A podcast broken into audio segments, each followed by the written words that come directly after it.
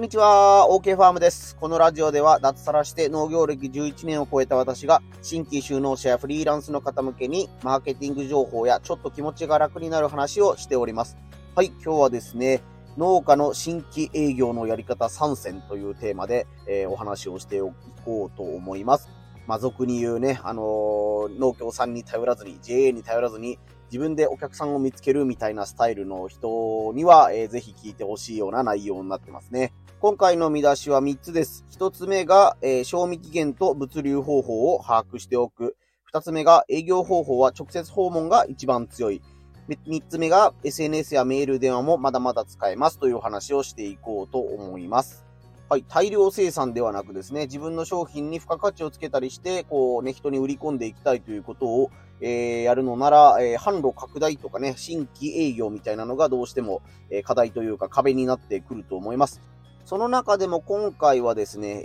えー、俗に言うお店屋さんに向けた営業方法のやり方という紹介になっています。個人にね、あの、アクセスするのはやっぱり SNS とかを使って、お客さんと繋がってというやり方がまあ大体一般的になってきたので、まあイメージは湧きやすいと思うんですけども、意外とやっぱりね、根強い需要があるのが、こうね、あの、スーパーとか、えー、こだわりのお店みたいなのをやってらっしゃる方の一角にこうね、あの商品を置かせてもらうっていうのができれば、えー、通常の販路とは違うみたいな感じでね、注目を浴びやすかったりとか、えー、普段とは違った客層というんですかね、違ったお客さんに手に取ってもらえるきっかけとかになったりするので、今回はお店に対しての営業方法ということで、え、お話をしてみようと思います。まず一つ目ですね、賞味期限と物流方法を把握しておくということです。えー、当然なんですけども、まあ、刃物とかになるとですね、野菜もすぐしなびちゃうので、えー、ね、あの、できればその日のうちに食べてくださいとか、まあ、よく持って2日ですよとか、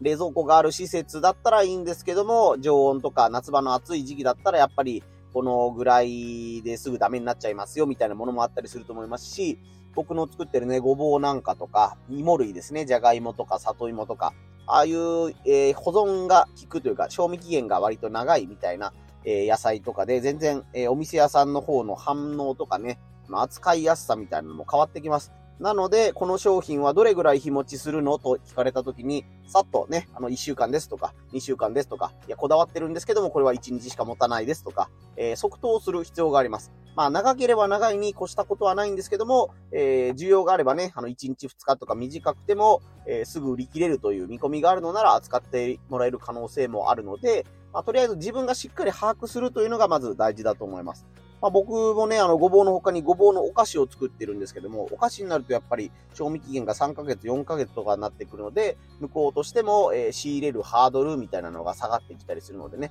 加工品をやっている人もやっぱり、えー、賞味期限はこれぐらいですとか、まあ、保管状況はこういうところに気をつけないといけないですっていうのが当たり前のことなんですけど、逆の立場になってあなたが商品を仕入れるお店屋さんになったとしたらどんなことが気になるかなというのを、え、自分の商品に対して、え、しっかり答えれるようにしておきましょう。そして次にですね、物流方法ですね。これは僕はもうヤマ、ヤマトさんですね。ヤマト運輸、黒猫ヤマトさんにすごいお世話になってるんですけども、どうやってその商品をお店まで運ぶのか、まあ場合によっては送料をどちらが持つのかみたいな相談をしておくことも重要です。やっぱりあのね、あの農家だと軽トラがあったりするので、自分が持っていきますよっていうふうに気楽に言いたくなるんですけども、実際量が増えてきたりすると、えー、ね、畑に行かなきゃいけないのに配達をしなきゃいけないみたいなことで、えー、自分で行くのが難しくなってくる場合があったりします。また逆のパターンとして、売れ行きが悪いんだけど、少しの商品のために、えー、ね、あの、3個4個なんだけど予約が入ってから、入ってるから持ってきてくれないということになったりする可能性もありますので、えー、どうやってそのお店まで持っていくのか、自分で、えー、毎回持っていくのか、えドライバーさんを見つけて、軽トラをにを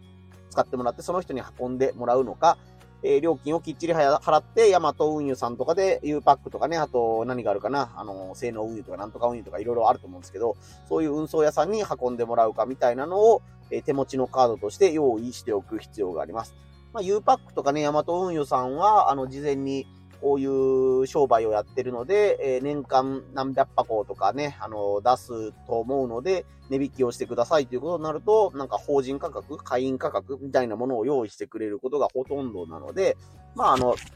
専用の送り状をするシステムが使えるようになったりとか、いいことが多いので、ヤマトとか U パックを使う場合は、えー、事前にそういう見積もりを取ったり、えー、手続きをしておくというのも大事な準備になります。これが一つ目のお話、賞味期限と物流方法を把握しておきましょうということでした。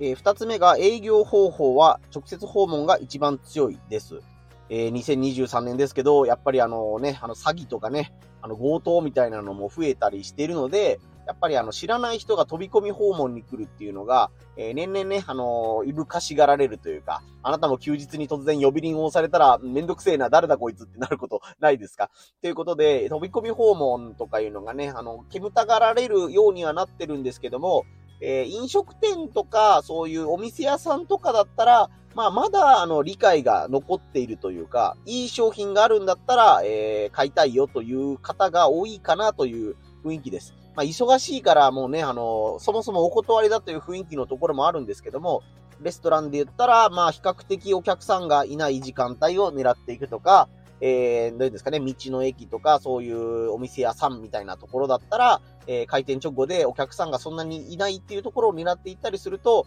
割と話を聞いてくれるくれる率は高いと思います。なんというかね、あの、農家っていうジャンルは、あの、ありがたいことにイメージがいいんですよ。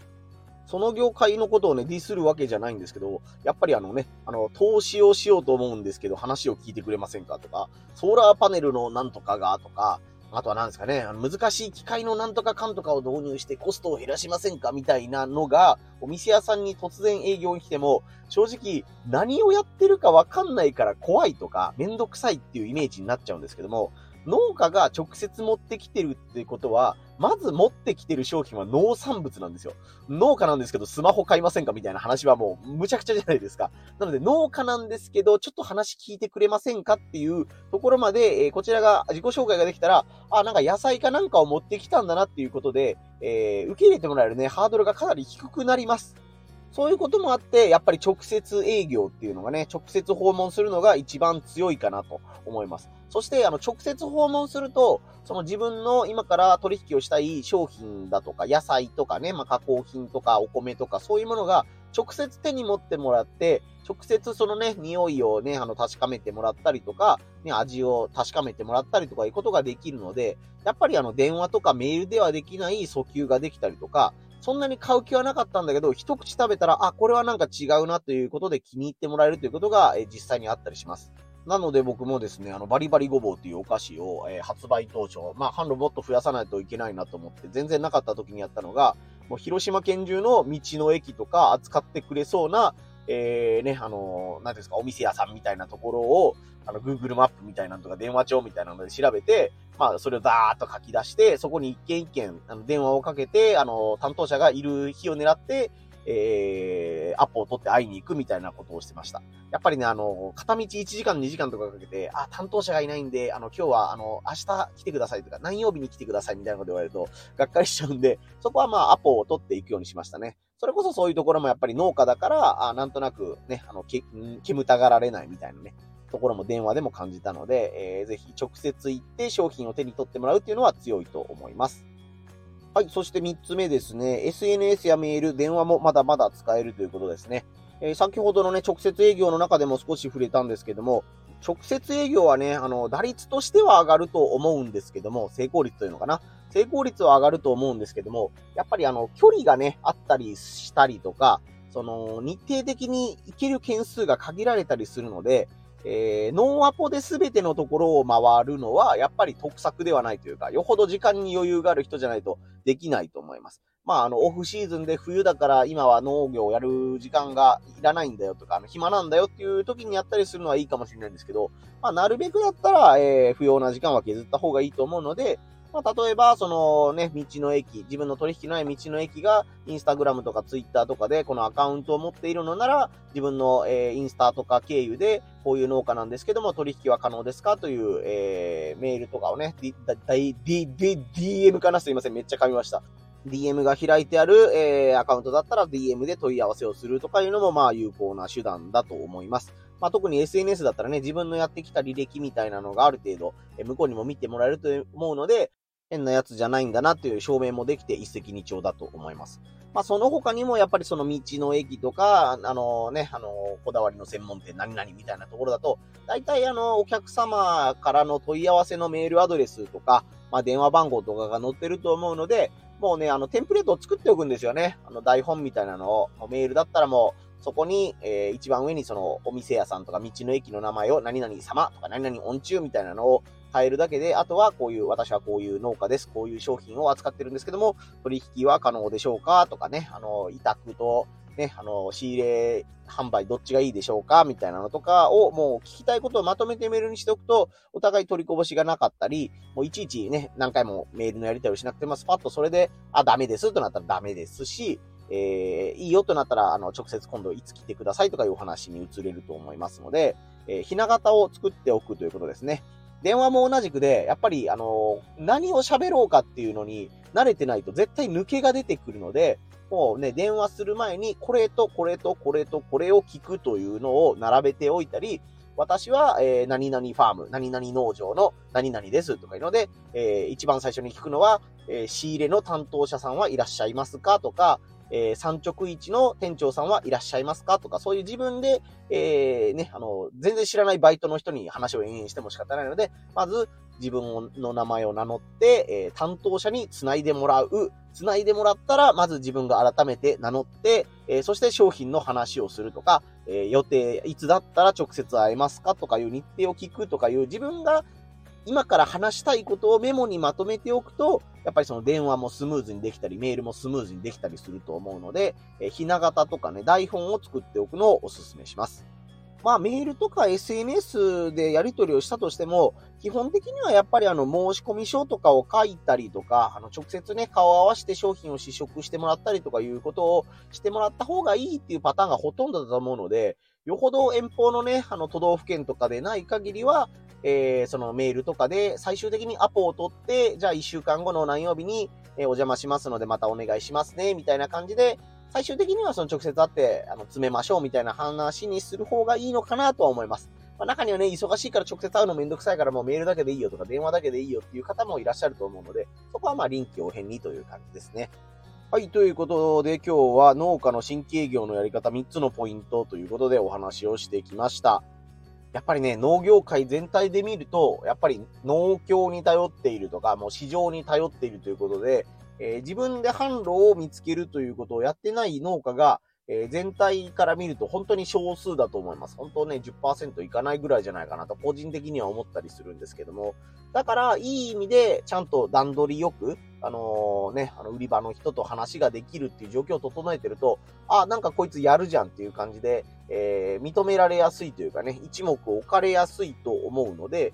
ちょっと面倒ではあるんですけども、え新規営業やってみたいなっていう方は、ちょっと頑張っただけで意外と成果が出やすかったりするという、とりあえずそういう業界に私たちはいるので、ね、他のね、営業だったらほんま100件回って1件とか200件回って1件とかで、やったとかいうのが、農家の場合は割と10件に1件とかね、あの狙いを絞っていったら、ね、10件に2件とか3件とかね、僕も調子いい時は、まあまあね、あの、理解がそれこそあるみたいな前提ですけど、あの、ちゃんと商品を持っているとか、対応ができるというのが前提ですけど、認められやすいと思うので、えー、今と違ったことをやりたい、今と違ったところに売りたいと思っている方は、ぜひ、自分の商品のね、説明をできるようにして、えー、ね、あの、自分の身近にあるお店のリストアップみたいなことから始めてみてもらったらと思います。はい、こんな感じで、これから脱サラして農家になりたい方、フリーランスで仕事をしたい方向けに情報発信をしております。音声配信や SNS のフォローもぜひよろしくお願いいたします。今日は広島は暑かったです。25度とか、うん、下手したら27、8度あったのかなもう、あの、半袖シャツでいいよぐらいの時間帯もあったんですけども、えー、皆さんも体調にね、気をつけて、えー、これからもお仕事頑張ってください。最後まで、最後までお聞きいただきありがとうございました。OK ファームでした。